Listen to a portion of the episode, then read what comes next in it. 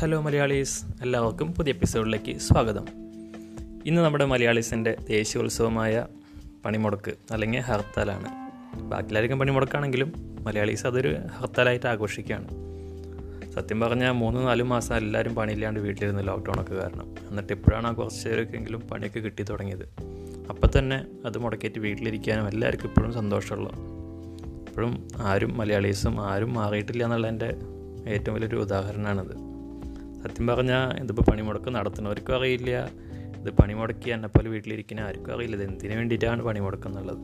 ഇത് വർഷത്തിൽ ഒന്നോ രണ്ടോ വട്ടം ഇങ്ങനെ ആചരിക്കുന്ന ഒരു എന്തോ ഒരു ഉത്സവം പോലെ തന്നെ മലയാളീസും ഇത് ആഘോഷിക്കുകയാണ്. ഇപ്പോൾ ബാക്കിയുള്ള സ്ഥലങ്ങളിലൊക്കെ ഞാൻ ഇപ്പോൾ പല സംസ്ഥാനങ്ങളിലും ജോലി ചെയ്തിട്ട് നോക്കുമ്പോൾ അവിടെ നിന്നൊക്കെ ജസ്റ്റ് ഒരു പണിമുടക്കായിട്ട് അങ്ങനെ സൈഡിൽ കൂടെ എന്തെങ്കിലും ഒരു ജാത കാര്യങ്ങളായിട്ട് അങ്ങനെ പോകുന്നല്ലാണ്ട് വേറെ പ്രശ്നങ്ങളൊന്നും ഉണ്ടാവാറില്ല. ഇവിടെ മാത്രമാണ് ഇങ്ങനെ കടകളും കാര്യങ്ങളൊക്കെ ഇങ്ങനെ അടഞ്ഞു കിടക്കുന്നത്. നമ്മളൊരു എൻജോയ്മെന്റ് ഡേ ആയിട്ട് ഇങ്ങനെ ആഘോഷിക്കുകയാണ്. അതുപോലെ തന്നെ ഇന്ന് നമുക്കെല്ലാവർക്കും അറിയാം ലോകത്തെമ്പാടും എല്ലാവർക്കും ഒരു വിഷമമുള്ള കാര്യമാണ് നമ്മുടെ പ്രിയ മാർഡോണ അന്തരിച്ചിട്ടുള്ള കാര്യം. ലോക ഫുട്ബോളിന്റെ തന്നെ ദൈവമായിട്ട് കാണുന്ന ആളല്ലേ? അപ്പോൾ എല്ലാ ഫുട്ബോൾ സ്നേഹികളെ പോലെ തന്നെ പ്രത്യേകിച്ച് മലയാളികൾക്കും ഒരുപാട് ദുഃഖം ഉണ്ടാക്കുന്ന കാര്യമാണ്. ഇന്നിപ്പോൾ രാവിലെ നല്ല മഴയൊക്കെ ഉണ്ടായിരുന്നു. ഇപ്പോൾ തമിഴ്നാട്ടിൽ നമ്മുടെ നീവാർ ചുഴലിക്കാറ്റ് അടിച്ചുകൊണ്ടിരിക്കുകയല്ലേ പ്രതീക്ഷിച്ച പോലെ വലിയ കുഴപ്പമൊന്നുമില്ല എന്നാണ് കേട്ടത് വാർത്തയിലൊക്കെ. പക്ഷെ ഇപ്പോൾ കേരളത്തിൽ പ്രത്യേകിച്ച് തൃശ്ശൂർ ജില്ലയിലൊക്കെ രാവിലെ അത്യാവശ്യം മഴ ഉണ്ടായിരുന്നു ഇപ്പോഴും ഒരു മൂടി കെട്ടിയ അന്തരീക്ഷമാണ്.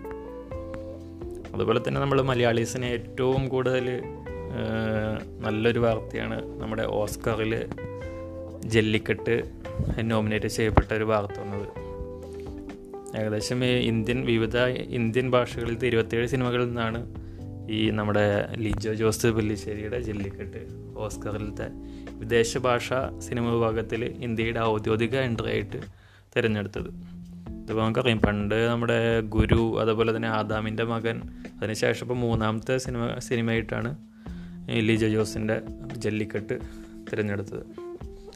അതല്ലെങ്കിലും ലിജോ ജോസിന്റെ സിനിമകളൊക്കെ അത്യാവശ്യം നല്ല നിലവാരമുള്ള അങ്ങനെ അവാർഡിന് അങ്ങനത്തെ രീതിയിൽ പരിഗണിക്കാവുന്ന നല്ല നല്ല സിനിമകളൊക്കെയാണ്. പിന്നെ മലയാളിയല്ലേ? പൊരിയല്ലേ അല്ലേ? അപ്പോൾ അങ്ങനെയൊക്കെയാണ് വിശേഷങ്ങൾ ഇന്നിപ്പോൾ ഇനി എന്താവുന്ന ഇന്നിപ്പോൾ മഴയ്ക്ക് ആയതുകൊണ്ട് ഇങ്ങനെ പുറത്തേക്ക് പോകാണ്ട് ഇങ്ങനെ ഇരിക്കുകയാണ് അത് കഴിഞ്ഞിട്ട് വേണം ഇങ്ങോട്ടെങ്കിലുമൊക്കെ ഒന്ന് ഇറങ്ങാൻ. അപ്പോൾ എല്ലാവരും നമ്മുടെ പണിമുടക്ക് ഹർത്താലൊക്കെ ഇങ്ങോട്ട് ആഘോഷിക്കുക. ഓക്കെ. മലയാളി ഡാ.